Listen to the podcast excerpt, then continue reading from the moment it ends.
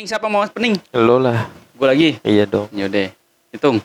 In 5, 4, 3, 2, 1, action.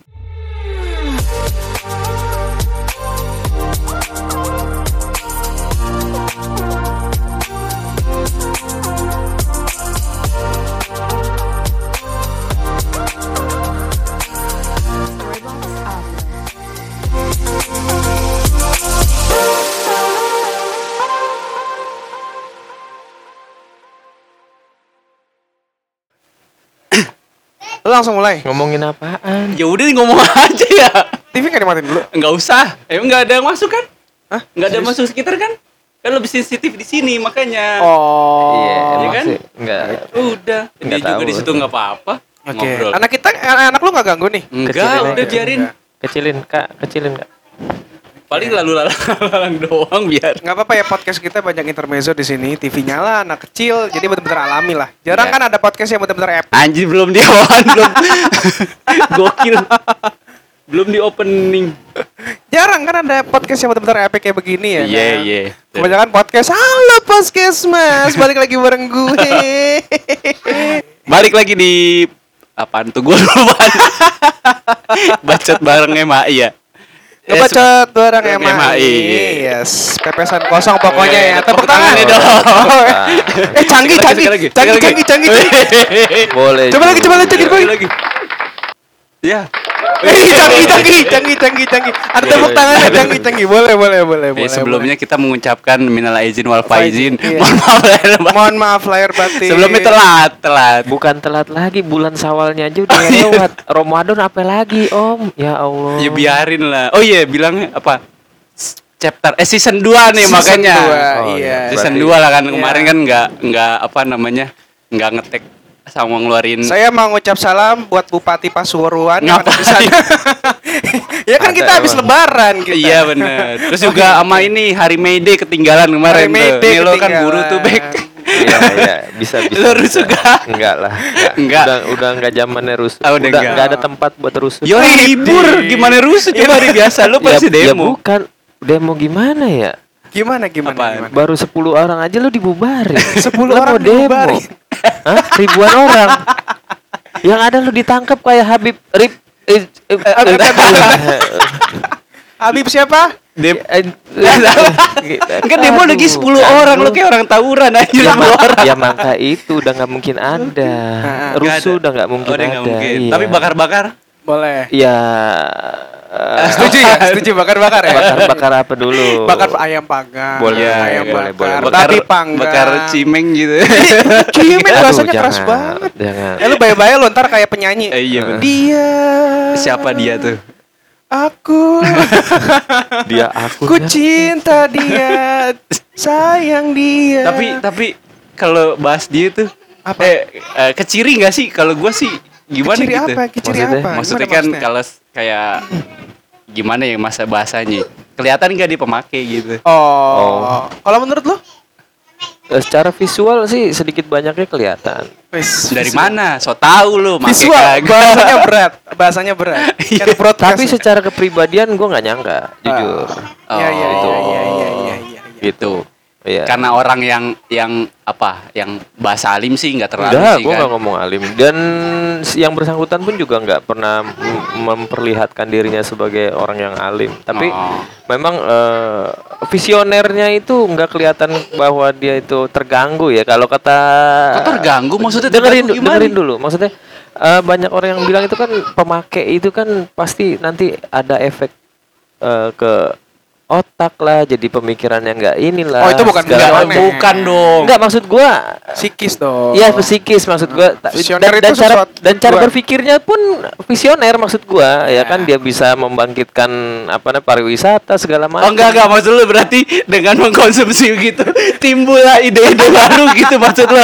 Lo jangan terbalik bahasanya bos. Itu bener gak? Gue suka tuh. Dia ngomong gitu muncul berarti kan orang-orang yang halu memunculkan imajinasi yang luar biasa gitu. Justru gue terbalik. Kalau gitu kita meng aja yuk. Banyak orang yang bilang katanya kalau kita pemakai apa segala macam ya alhamdulillah lah gue jauh lah dari kayak apalagi gitu. Jangan sampai lah itu katanya ya itu halu pemikirannya sempit apa segala macam pokoknya bersinggungan sama psikis lah ya kan pemikiran segala macam tapi yang bersangkutan nggak mencerminkan itu intinya sih di situ maksud gue justru terbalikannya gitu loh justru terlihatnya smart ya kan terus ya tadi visioner bisa menciptakan hal-hal baru untuk dunia tapi gue musik, setuju ya, gue setuju sama gitu. Bebek bener. Maksudnya gini, kalau orang yang pakai itu pasti kebanyakan kelihatan dari fisiknya, betul. Yeah, dari penampilannya itu kelihatan. Tapi pakai apa dulu? Hah? Soalnya kan tipenya anjing gue kenapa gak bisa? Emang lo lebih paham. Lo lebih paham. Ya pokoknya obat lah istilahnya. Kalau misalnya obat, misalnya biasanya itu kelihatan fisiknya dari fisiknya kurus, kering, ya kan. Biasanya. Dari penampilan biasanya kita lo biasanya urak. Biasanya. Ya kan. Terus dari cara ngomongnya itu bener-bener nggak ngerti dari A sampai Z itu nggak tahu kemana tujuan ngalur ngidul ya kan gitu. Jadi ada masalah di mungkin dari otaknya atau apanya kenapa karena kan ini sudah adiktif kan? Mas gitu. Maksudnya gini loh masuknya gua gini berarti kan kalau sananya itu cuman sebagai hiburan doang dong sebenarnya bukan kebutuhan atau jadi candu. Iya. Ya berarti enggak. Iya kan? Berarti kan dari individunya kan. Iya, yang tahu kan si pemakai gitu. Enggak satu lagi. Gimana? Ini kan kita kan baca temanya bahasa pariwisata travel. Kenapa jadi random? Lo tadi gara-garanya. Gara-gara ada ini juga tadi bener kata Bebek. Dia enggak kelihatan ini tapi dia visioner, pemikirannya bagus tentang pariwisata ya. Dia suka ikut acara pariwisata. Ya kan, Anji kan salah satu penggagas. Kok jadi ngomong innalillahi wa inna ilaihi raji'un. Enggak, gua enggak bakal sensor, gua biarin aja. Sebut brand. Jadi kesebut brand. Ya emang real kok mau gaya ya Allah. Jadi tolong ya editor. Enggak. Gua gelontorkan semua. Tolong ya editor. Aku suka sekali ini. Oke lah, tapi nggak apa-apa. Justru gue nggak mau menyudutkan. Justru gue justru salah satu orang yang nggak nyangka tadi makanya gue bilang bahwa yang bersangkutan ini kan justru terlihatnya malah ya itu tadi ya kan. Berarti gini dong. Ada contoh. Berarti contoh minornya. Don't look the book just on the cover. Bener gak? That's right. Kurang lebih begitu. Berarti kan dia diem-diem aja tapi di belakang ternyata, itu baik nggak sih? Iya. Apa yang nggak baik nggak sih? Ya tergantung lu cara pandang lu ya, karena kan masih perdebatan juga. Nah, ya sampai sekarang masih perdebatan. Dan kemarin sempet jering salah satu yang vokal itu ngomong, "Ini sudah saatnya kita ngebahas bahwa ini legal loh seharusnya." Kenapa? Karena di luar negeri pun ini sudah jadi legal. Tapi bahaya ini kejauhan sih ya, kejauhan. Oke. Ini banyak karena banyak unsur-unsur yang kita nggak paham. Sekali lagi, benar sih. Segala sesuatu hal itu ya kita kan orang awam. Dalam tanda kutip tuh konspirasi. Udah pasti. Nah, ngomong-ngomong konspirasi ini. Jadi langsung chapter berikutnya. Iya. Jadi yang tadi itu. Enggak usah dilanjutin. Ngomong-ngomong konspirasi ini. Jujur lo dukung siapa? Gua dukung Belgia. Belgia juara Euro. Enggak, gua yang enggak nyangga tuh. Gimana? Anjing. Gua lo tau sendiri jagoan gua kan Mbappe dong. Pasti banget dong gua dukung Portugal ya kan. Enggak, tapi yang gak gue sangka tuh Itali lu. Kenapa? Bagus gitu. Wis, Mancini bro. Gila lu. Bagus serius. Mancini tuh udah megang Itali tuh sekarang, bukan setahun 2 tahun. Itali kita kan yang lahir hidup di 90-an tahulah Itali gimana dulu kan liganya kan. Catenaccio ya. Kalau bocil-bocil sekarang kan enggak tahu nih taunya Ronaldo, Messi ya kan gitu Liga Inggris. Kalau dulu kan Itali. Ya berarti kan tersingkirkan itu. Makanya pas gue lihat, anjing. Bagus kan enggak diunggulkan kan paling antara liganya sekarang, juga biasa aja sebenarnya sekarang kalah pamor. Dulu kecuali dulu ya zaman-zamannya. Yang sekarang paling kan Inggris, Spanyol. Jerman gitu doang udah. Kayak gitu kan. Ya kalau menurut gua enggak memungkiri random kan ngomong bola. Enggak. Ya gimana ya lanjut. Mancini itu memang salah satu apa namanya suksesor. Mancini sekarang, Roberto Mancini, bro. Pelatihnya. Lo lihat kita lihat periode-periode sebelumnya 5 tahun ke belakang Joachim Löw, ya kan? Yeah. Jerman dipegang sama dia sekian tahun, ya jadi kan? Jadi wow ya kan? Der Panzer tak terkalahkan. Prancis ya. Dipegang Deschamps. Nah, wow. Jadi memang itulah yang harus dicontoh sama negeri kita. Maksudnya gimana negeri kita nih? Itu lu manggil-manggil orang pelatih percuma. Itu lo apa sih? Kita ada sepak bola seluruh Indonesia. Oh iya, PSSI itu lo. Kita sudah ada Luis Milla sudah pernah, sekelas Peter White dulu pernah, Alfred Riedel, sekarang Sintayong aja masih kalah. Enggak lah. Jadi siapa yang salah sebenarnya? Jangan kayak mie instan, maksud gue pengen nyebutin merek. Itu maksud gue. Jangan kayak mie instan. Jadi kita harus lihat tetangga sebelah tuh ASEAN. Butuh 6 tahun kan sampai naik sekarang lu. Siapa? Vietnam. Vietcong. Vietnam lah. Nguyen FC. Oh yang Nguyen. Nguyen anjing. Iya bener. Salah gue. Nguyen FC. Kan butuh gila ya, tapi tembus 100 besar dunia ya, geblek ya. Thailand aja di bawah. Tadinya kan Filipina tuh semenjak dia yang naturalisasi terus menanjak kan segala macam. Nyatanya sekarang sebenarnya liganya pun sendiri itu enggak terlalu bagus. Liganya masih utama di ASEAN itu Thailand. Iya, benar. Thailand. Contoh juga Filipina liganya enggak ada liganya tapi jelek. Klubnya sedikit. Sempat masuk Champion Asia loh, jangan salah loh. Iya, karena kita di bawah itu kan dari nilai ranking FIFA. Tapi setidaknya standarnya mereka lebih baik dibanding kita. Ya, betul. Sebetulnya kalau ngomongin bola itu sebetulnya ada dua sisi mata uang, bro. Apalagi di zaman jadi bola anjing. Enggak apa-apa ya. Khusus podcast kali ini. Pokoknya kayak random. Enggak udah sekian lama jadi kita ngomong asal aja dulu. Season baru mah bebas suka-suka. Kita kangen ngoceh, bro. Iya, intinya sih gitu. Jadi enggak, maksudnya sepak bola menurut gua tuh kayak dua sisi mata uang. Apalagi di zaman kayak sekarang. Ya kan? Jadi bukan cuman industri olahraga, bro. Iya. Tapi cuan. Ya iyalah. Ya kan lo lihat sendiri sekarang model-model artis-artis semua udah pada punya klub. Nah, maksud gue gini.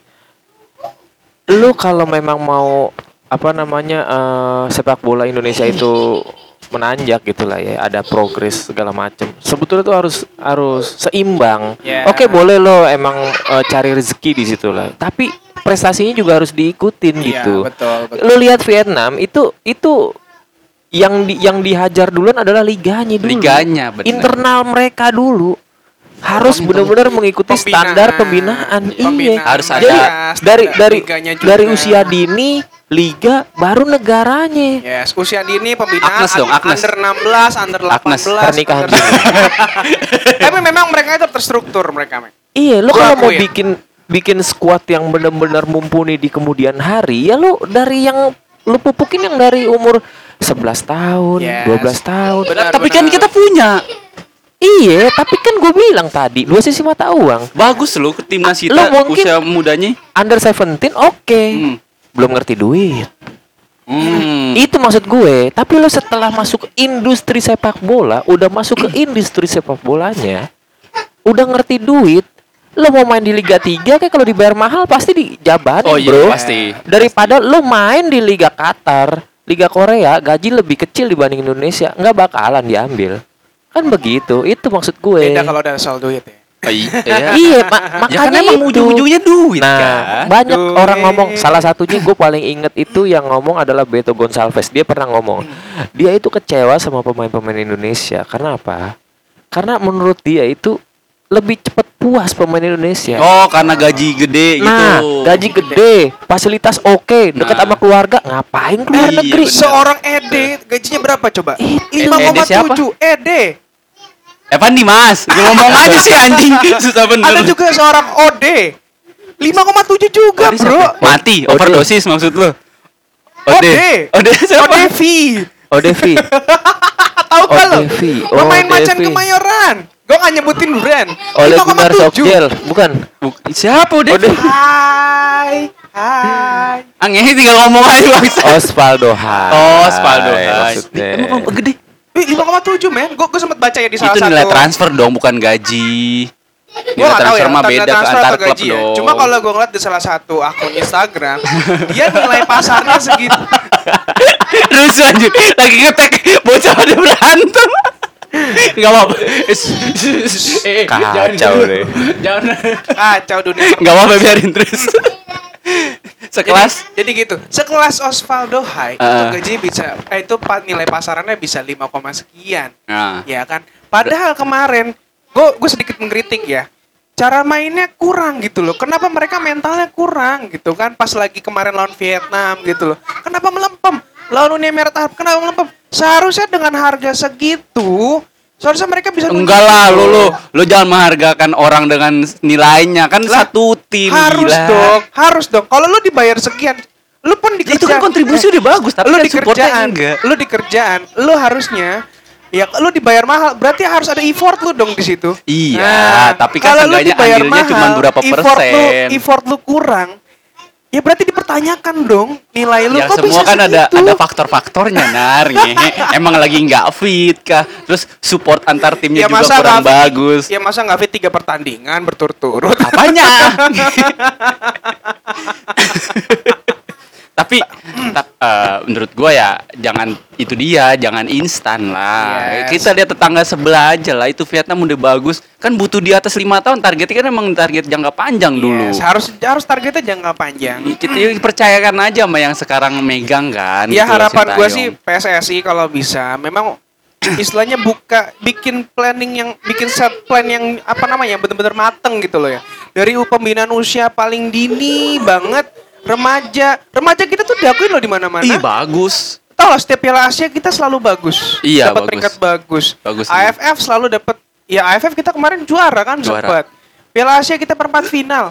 Kenapa enggak bisa terulang di dewasanya? Nah, itu. Kenapa enggak dewasanya bisa apa, gitu. Dewasanya bisa tadi bersuara. Kan bilang, ya kan? Iya.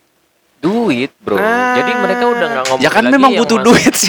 Kayaknya kalau dari usia kayaknya kalau dari under 19 ke dewasa itu transisinya kayak ada bermasalah gitu loh ya di klub-klub ini gitu loh. Oh, ya enggak kan? Juga sih kalau di klub mah enggak. Kalau itu mah faktornya banyak Nar, lo jangan so, karena nilai transfer tinggi harus ngebawa enggak juga Ronaldo, Messi.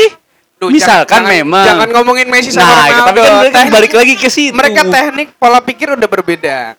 Iya, cara main berbeda. Kelasnya memang udah jauh beda. Betul. Tapi kan itu dia, mereka jangan menilaikan orang dengan value-nya itu. Seharusnya dengan segitu bisa lah. Jadi ya seharusnya bisa lah mentalnya bener-bener. Gua yakin Messi atau Ronaldo main di Indonesia belum tentu bisa masuk.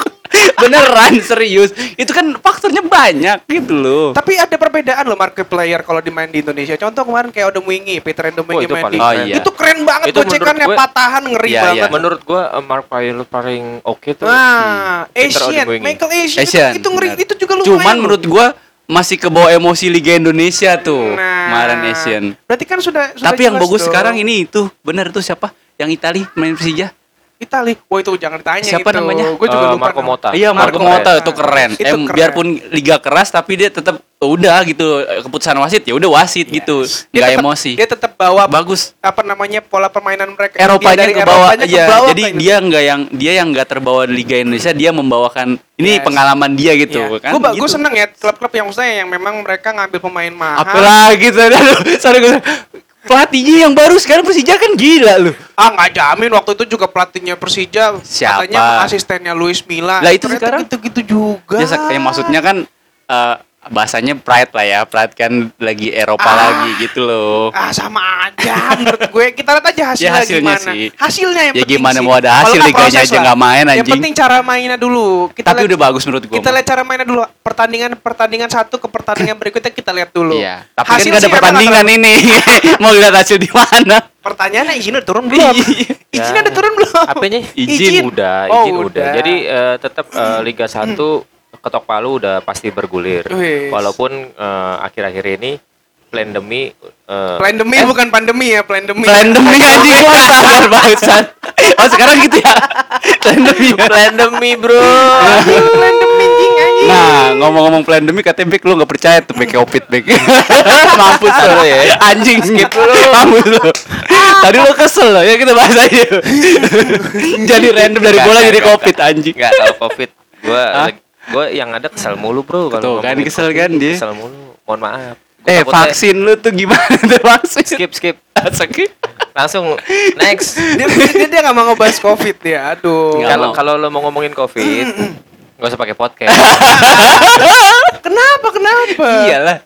Biar tiada dusta di antara kita. Ya, enggak ada dusta di antara kita. Dusta. Enggak. Seru dari sudut pandang lu itu kan kita harus tahu. Enggak, gue selalu bersinggungan sama lu Naruto. Sama gue. Gue males. Gue seru nih, gue mau liatin dong. Pasti gue ditengah nih. Enggak deh. Gue ditengah nih. Lu menggiring opini lo, Bal. Gue enggak mau. Mas banget gue ditengah nih. Lu kan dua-duaan tuh, enggak ada apa-apa. Gue diam aja kalau gitu. Pikiran gue terbuka kok, Bek, masalah feedback. Ngapain debat, Bek? Ya udah kita kan lu misalnya ngasih lu nih begini, katanya. Lu, gua begini. Gua jadi pendengar aja. Kalau enggak karena fasilitas kantor dia enggak mau vaksin Nar katanya. Itu tuh cuman permainan. Seneng banget ketawa lu bangke.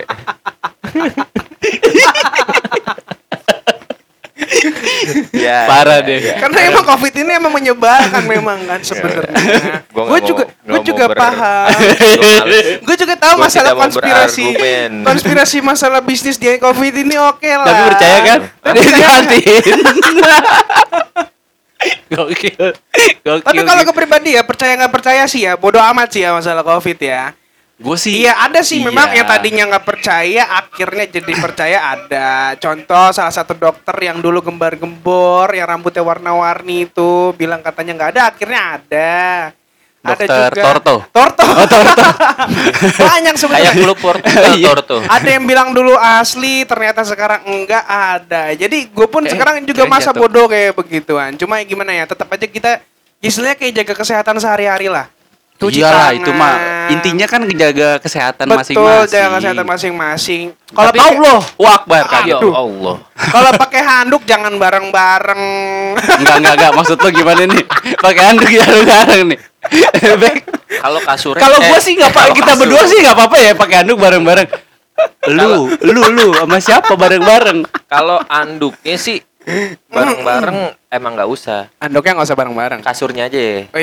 Ya kan? Terus kasur lo berdua sendiri sekarang. Kasur masih sendiri. Tapi bisa berdua kan? Bisa. Geblek. Kan kita random kalau kasur gue. Kalau siang sampai sore jam 7. Kasur lo yang single apa yang king? Oh, single dong ya. Oh, berarti gimana sih? Single besar, single bed. King bed. Berarti tumpuk-tumpukan dong. Kasur gue. Kalau dari jam 7 pagi sampai jam 7 malam itu kosong. Kosong. Dari jam 7 malam sampai jam 7 pagi. Kan king size. King size. Anjir. King size itu ya. Sialan king size. Balik lagi ke Eropa lu dukung siapa? Kalau ke Eropa sebenarnya ya. Gue di awal ya udah coba. Sebenarnya kalau gue lihat dari cara permainan dari sekarang dari kita kilas balik dari Piala Dunia sebelumnya ya. Di Piala Dunia Brazil sampai sekarang pun gue masih Eropa sebenernya. Kok Brazil? Ya, Eropa aja nggak usah ke kan dunia. Dulu juara Piala Dunia tahun kemarin di Brazil siapa coba? Iya Jerman. Tim Eropa kan. Iya. Prancis Bambang kok Jerman. Salah. Yang Jerman di mana itu? Yang sama Jerman di Rusia, Rusia. Sorry. Jerman Liga 1 juara. Anjing. Nah, iya Brazil. Kalau kita ngeliat cara permainannya si polanya sebenarnya udah kebentuk tetap aja bakal yang namanya juara Piala Dunia akan juara di Piala Eropa, bener nggak? Kurang lebih sih begitu. Nah, kayak Spanyol waktu itu kan juara di Piala Eropa, juara di Piala Dunia. Cuman Portugal doang kemarin. Nah. Tapi dia ininya enggak bukannya. Dan gue lihat pun sekarang ya masih oke itu Prancis. Patternnya kan harus Piala Dunia dulu baru Piala Eropa kan? Kalau Portugal kemarin kan Euro dulu tapi Piala Dunia enggak masalah masuk. Sih menurut gue karena ya kalau lagi on fire-nya mereka pemain mereka masih on fire menurut gue fair aja. Bener enggak? Ya kalau Jerman sekarang menurut gue mereka lagi transisi nih. Iya benar, gue setuju kalau Jerman itu di era yang sekarang itu transisi dari yang senior. Nah sekarang banyak pemain-pemain muda nih. Nah pemain nama-nama baru. Betul. Yang baru muncul. Yang back-backnya mau diganti Boateng ganti siapa? Ya. Ganti kayak Sule dari si pemain Jerman dari Bayern Munchen. Sule main boleh sekarang. Iya. Udah ganti profesi. Pantes udah nggak pernah kelihatan di TV ya. Bikin YouTube mulu dia Sule. Banyak. Ya pasti kayak contoh kayak Muller tuh udah lama banget. Udah tua, pemain tua dia. Dia harus 32 baru. Nah, tua sih belum, tapi udah masa kemasannya udah mulai mau lewat lah. Betul. Dan sama yang paling tua ya menurut gua Ronaldo lah udah 36. Enggak, maksud gua di Jerman. Oh, di Jerman itu ya Manuel Neuer juga itu udah termasuk 34 lumayan tahun, lah. Bro. Yes. Gitu. Jadi udah umur udah. Nih. Menurut gua Neuer itu istilahnya apa ya? Pemecah tradisi kiper beringas Jerman, tau gak lu? Emang ada kiper beringas Jerman kan ya? Dulu zamannya Oliver Kahn, terus sebelumnya ada lagi tuh Jens Lehmann. Iya, kan maksudnya tipikalnya emosian gitu loh. Gitu. Nah, Neuer kan kalem-kalem aja gitu loh, tapi kapten kan dia? Kapten. Nah, itu udah lagi. Kalau Neuer itu flamboyan sih kata gue, dia karismatik banget di lapangan. Enggak, Ebony. Ebony. Kok Ebony? Blonde. Lu gak ngerti. Udah gak usah, skip lah. Anjir, gue gak ngerti. Udah jangan. Ya udah. Ya terus ini maksudnya flamboyan gimana? Iya, menurut gue ya model-model kayak Neuer ini beda banget. Dia tuh bener-bener mainnya kayak tegas gitu loh. Beda kalau Oliver Kahn teriak-teriak mulu sepanjang pertandingan. Yeah. Tapi kan kuat. Nah, itu maksudnya. Kalau Neuer gak banyak teriak. Dia kayak main datang-datang memukul gitu. Dia datang-datang langsung gebok gitu kalau Neuer kan. Ya Neuer ini emang punya karismatik dia. Cuma model-model kayak Neuer ini belum ada. Ada model mungkin kayak Ter Stegen. Iya kan? Ter Stegen ini Ter Stegen termasuk itu tuh. Maksud gue emosion juga dah. Istilahnya tipikal itu. Iya, beda sama Neuer emang. Yes. Ya muka-muka Jerman emang begitu semua mukanya.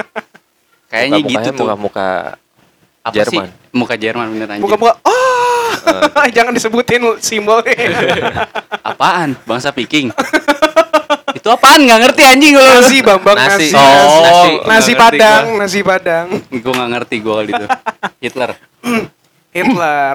Memang Jerman sekarang emang lagi transisi. Jerman berarti. Terus sekarang yang lagi hype banget itu ada Belanda. Belanda dia lagi bagus. Gue gak kenal mainnya. Kalau Belanda gue justru malah emang gak ngikutin. Gue kenalnya Wijnaldum doang. Ya justru itu transisinya. Dari transisinya mereka ada pemain senior dengan pemain mudanya. Itu lagi bagus banget sekarang Belanda. Ada Van Dijk emang ada?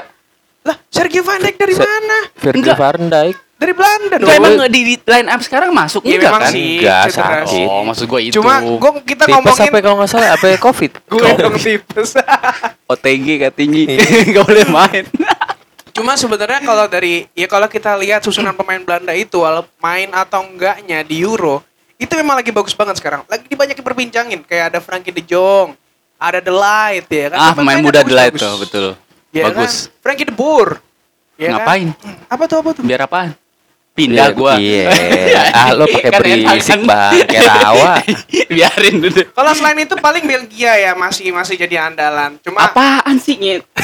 Anjing gua suruh pindah. Cuma kalau Belgia digusur. Iya lo digusur dulu ya digusur. Enggak, lu sono. Oh, ngomong dong. Pindah dulu. Bisa pindah blocking begini lagi ngobrol bangsa. Cakep udah. ACC ini mah. Cuma jujur ya kalau kayak Belgia ini menurut gue ya masih pemain bagus tapi jiwa Piala Dunia ini belum ketemu menurut gue mah. Mainnya ini sekarang generasi emas lah bahasanya kan. Lukaku, Lukamu, Luka kita semua ya kan. Ya Allah, curhat.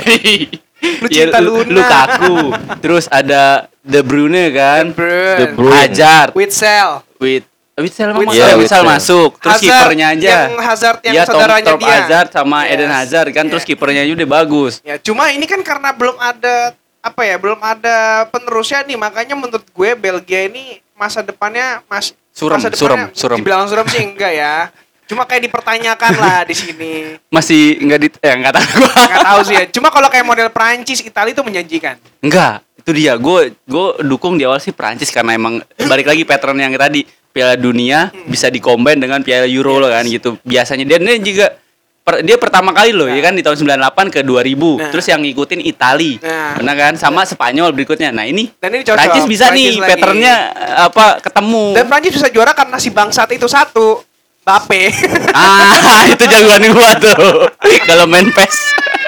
Si bangsat satu itu. Tapi masalahnya grupnya itu loh. Kenapa? Ada Jerman, Portugal. Dia menang loh kemarin. Bunuh diri anjing gua Jerman. Ya ilah monoton begini anjing. Sempet gua matain nonton. Tapi intinya menang kan? Iya benar. Tapi bunuh diri Hamas. Aneh bener kata gua golnya bunuh diri. Gokil. Nah ini nih ketemunya mak. Portugal? Oh enggak, Hungari dulu. Ntar malam. Gue ngarepin sih harusnya menang 2-0. Prancis. Biar iyalah, biar ngamanin posisi. Yes, gue dukungnya sih ya. Ini sih masuknya gue pikir feeling gue ini di grup. Selain Prancis ada nggak? Ada klub-klub lain mungkin yang mediocre mungkin menurut lu yang akan bakal jadi apa ya? Bakal jadi batu sandungan bagi klub-klub gede, bagi negara-negara besar. Belgia masuknya tim gede, tim kecil. Belgia besar, oh, tim besar. Dia kan 5 besar dunia, coy. Dia sempat peringkat 1 dunia. Iya. Bambang. Percaya. Kalau gue sih yang lihat di Euro, itu tuh kemarin yang menang. Siapa? Makedonia, Austria.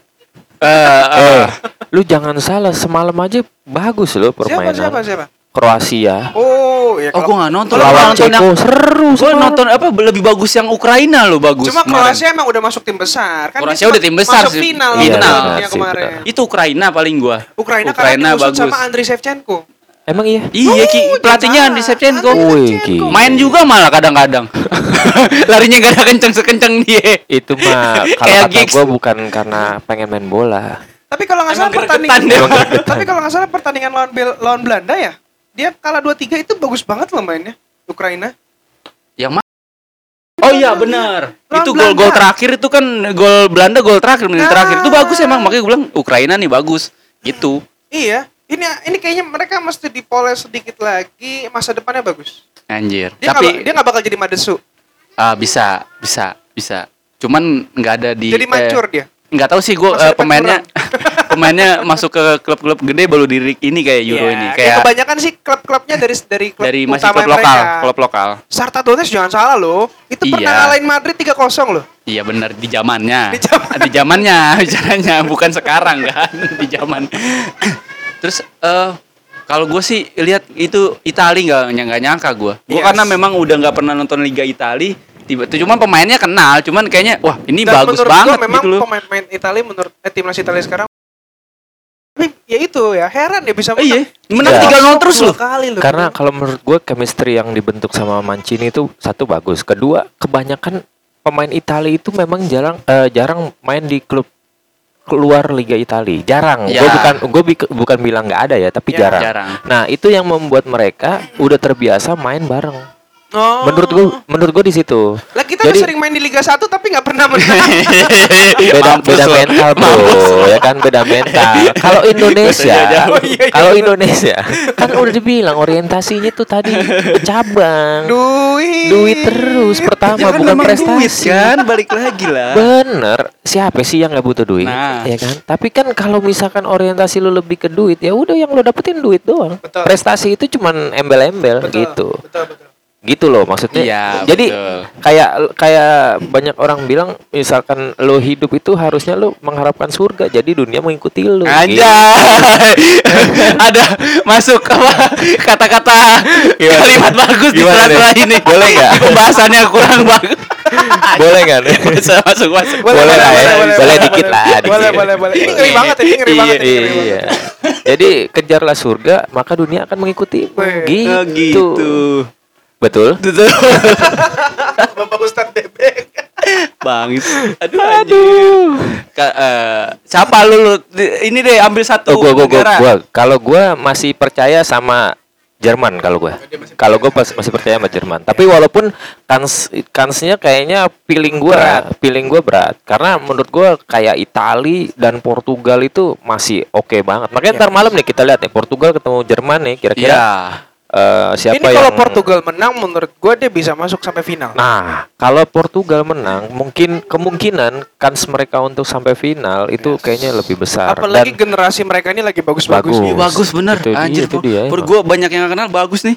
Siapa? Tapi gila loh, sekelas apa namanya Pepe Reina aja itu masih main loh coy. Iya, pemain tua. Pepe Reina. Pepe Bek 38 pemain tua Euro 38 tahun. Pepe Reina mainnya di Spanyol. Iya ya, kiper ya. Aduh Pepe maksud gue itu gila. 38 tahun masih main di Euro. Ya temannya Ramos aja udah enggak ada kan, enggak masuk lagi. Udah enggak masuk. Maksudnya udah kompetitif gitu loh. Maksudnya masih kompetitif. Betul. Dia udah say goodbye dia sama Madrid ya. Kalau nih kalau gua sih awalnya Perancis, cuman ngeliat Itali jadi bagus. Jadi ini bagus. Ya. Jadi berubah pikiran ya. Iya, berubah pikiran gua. Sumpah. Tapi gua suka liat gol-golnya Itali itu banyak dia cutback.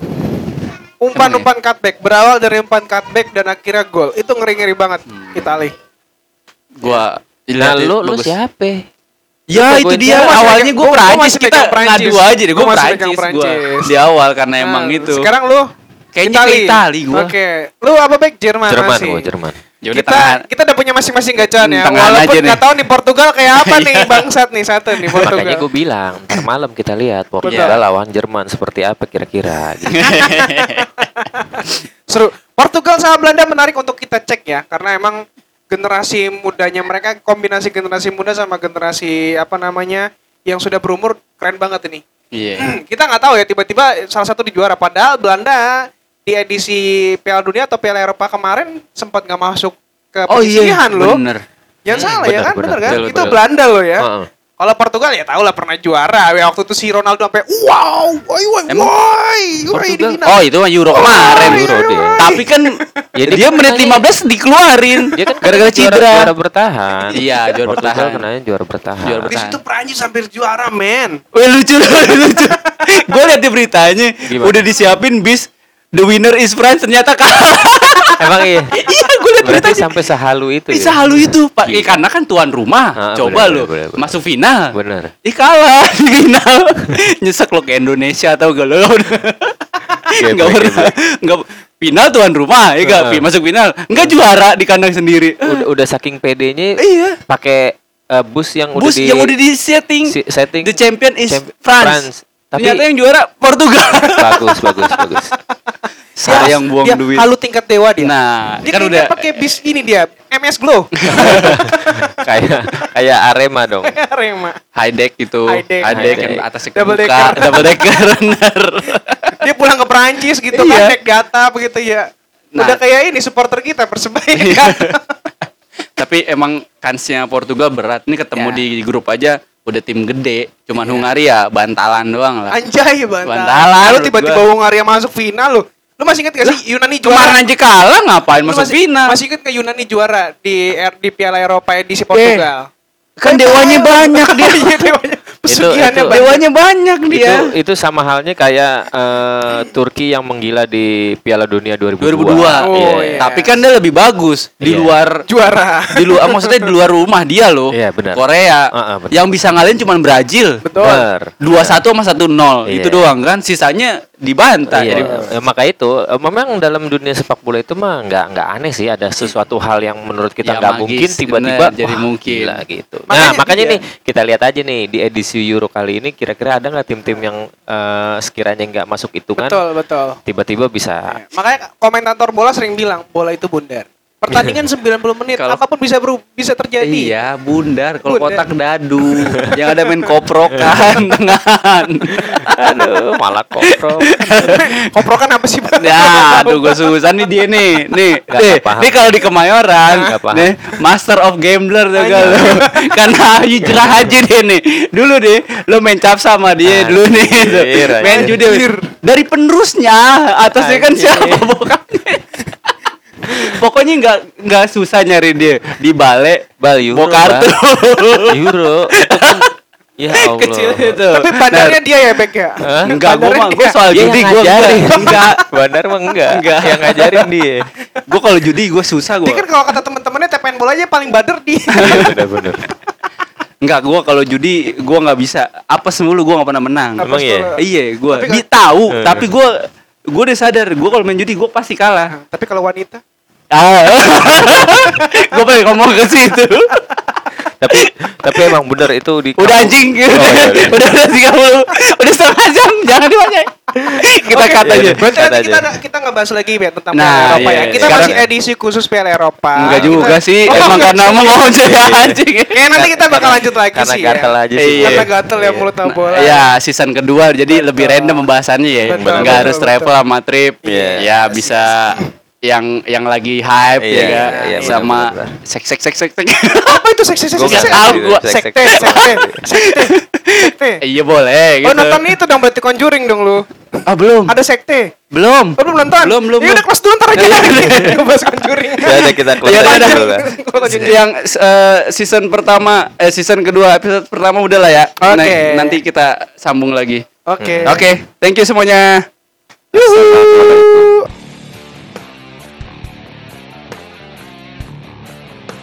Storybox Audio.